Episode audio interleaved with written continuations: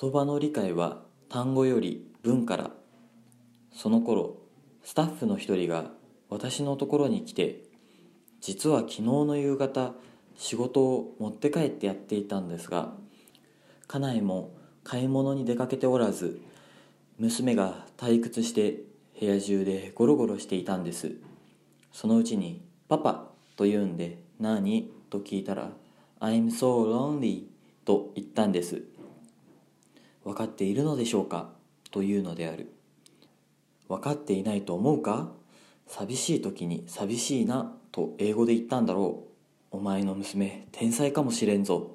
と冗談を言いながら、帰って娘さんに、愛とは何？アムとは何？そうとは何？ロンリーとは何？と聞いてごらん。次の日、彼の報告は全部分かっていませんでしたというのである。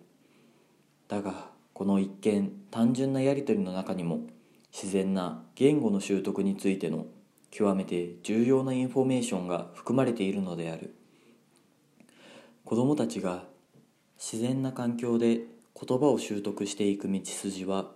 まず単語の一つ一つを理解して、それらを組み合わせて文を作っていくのではない。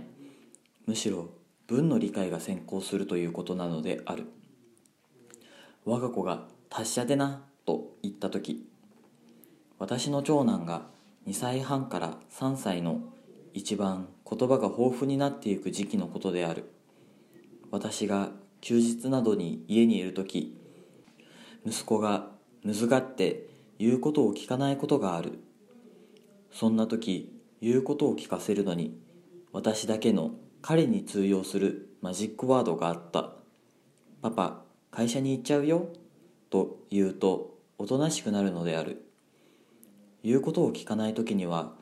それを乱発していたように思う。あるとき、息子がまたむずがるので、例によって、パパ、会社に行っちゃうよと言うと、息子は私の顔をじっと試すように覗き込んで、おお、そうか、達者でなと言ったのだった。私は驚いてしまった。私は達者でなという言葉を自分が使った覚えがないし、家内がそんな温かい言葉で私を送り出してくれたこともない。でも息子はどこかでその言葉を拾ってきたのである。みんなが達者でなとしょっちゅう言っているわけでもなく、一体それまでにその言葉を何回ぐらい聞いたのだろう。に、さんかいかな。もしかするといっかいかもしれないなと思ったのである。ある段階が来ると、子供は素晴らしいスピードで言葉ができるようになる。私がある段階という表現を使ったが、そのある段階とは何を示すのだろうか。またその時、息子に私が達者でなの意味なあにと聞いたらどうなっていただろう。このように見てくると、意味というのは幼い子供にとっては言葉の働きそのもののようである。言語音声と意味とは一つのものなのである。新しい言葉の身につけ方。ある年齢に達しないと、子供たちはふたつの言葉が完全に話せるのに、通訳することを一見頑強に拒否しているように見える。Y 氏はドイツに家族とじゅうねん以上滞在していた。Y 氏の子供たちは、特にごさいぐらいだった長男は、半年も経つともう完全にドイツ語が話せるようになった。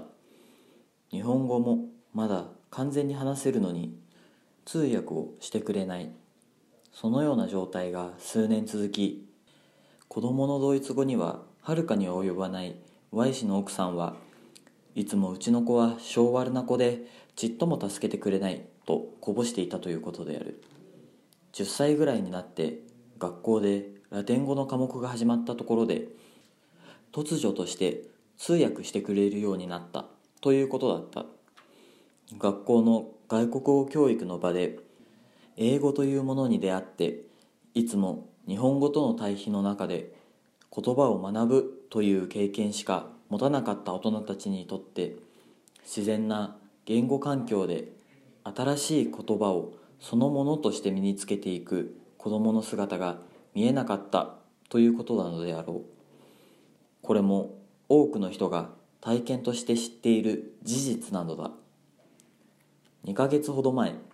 フランスから最近帰国したばかりのごさいになる M ちゃんは、このことをフランス語でなんて言うのと聞いても、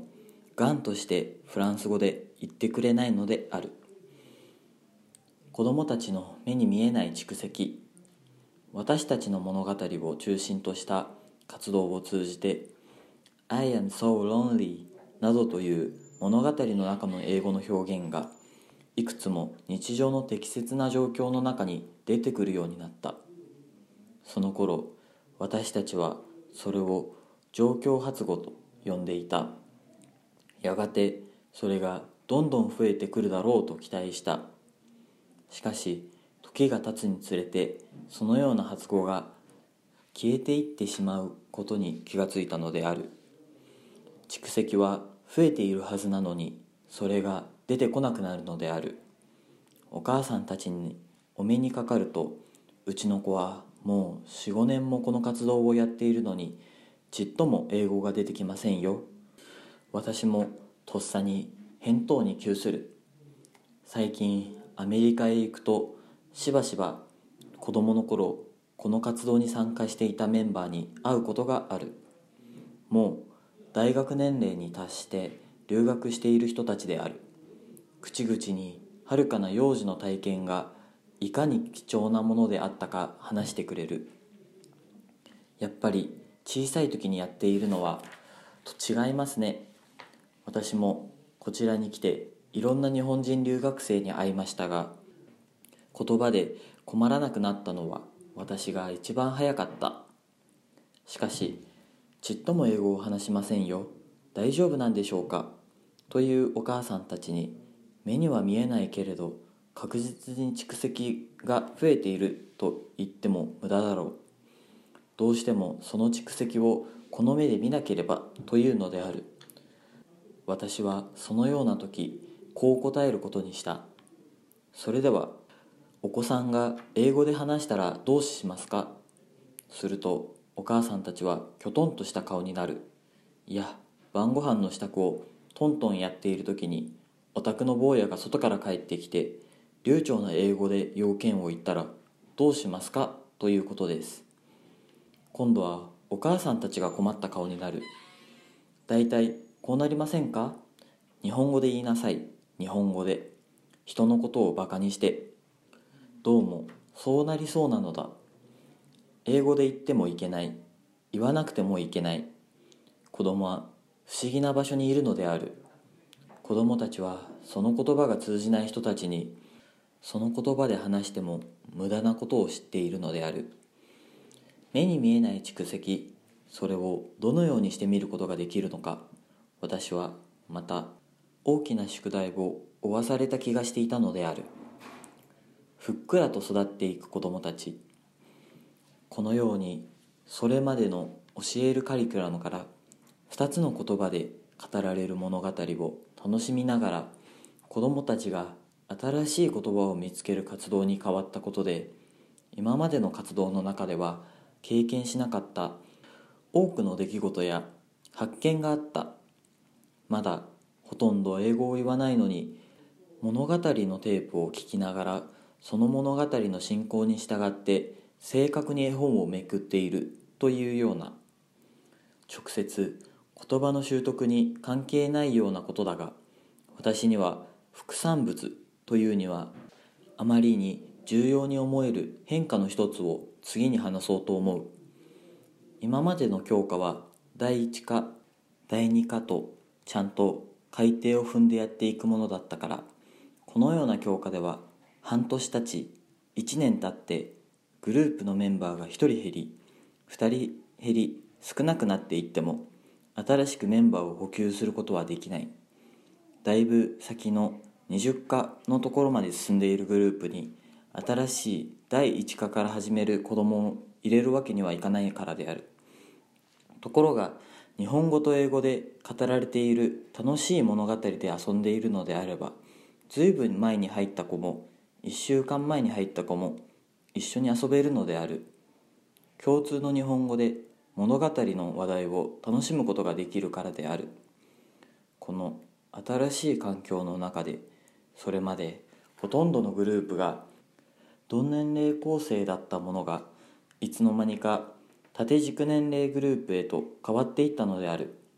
例えばにねんせいのお姉ちゃんが楽しそうに遊んでいるのを見て、ごさいの妹も一緒に入れてくださいというようなことで、年齢の構成がバラバラになっていったのである。このようにグループの年齢構成が自然に縦軸になって、しばらく時間が経過する中で、今までよりも子どもたちがなんとなく柔らかくふっくらと育っていくように見えたのである。これまでの教える教科から、遊びながら言葉を見つける活動へという方向転換も、その一つの理由でもあろうが、グループの縦軸年齢構成への変化も大きく寄与していたのである。同年齢で構成されるグループというのは、年齢がかなり低くても、誰が誰よりもできるとかできないとかがすぐに問題になる競争世代のグループ構成なのである。それが、年齢が縦軸になると、一番年齢の上のお姉ちゃんが一番チビの面倒を見るとか、幼い男の子がちょっと年上のお兄ちゃんと仲良しになるとか、役割分担グループに変わっていくのである。このような変化の中で、子どもたちがなんとなく優しくふっくらと育っていくように感じられて、これは素晴らしいな、いいなと思ったのである。昔、私たちも隣近所の子どもたちと年上のガキ大将のもとに縦軸年齢グループで楽しく遊んだことを思い出した。その頃のことである。あるお母さんが私に、本当にこの活動はいいですね、うちの子は一人っ子でちょっと勘が強くてどうしようかといつも悩んでいたのです、この子に何かいい環境がないかと思って探していたのですが、このグループに入ってお姉ちゃんができたり弟ができたりして、この頃ではなんとなく角が取れてきたようで、とても喜んでいます、もう絶対にやめさせませんと言われて嬉しくなったのだが、最後にお母さんは無意識に一言付け加えたのである。言葉英語閉じの方はあまり期待していませんから。ガーンと一発食らった思いであった。俺は一体何をやっているのだろう。どこかに突破口があるに違いないが、その突破口が見えてこないのである。毎日英語に触れていれば、確実にその言葉は蓄積されているに違いないのだけれども、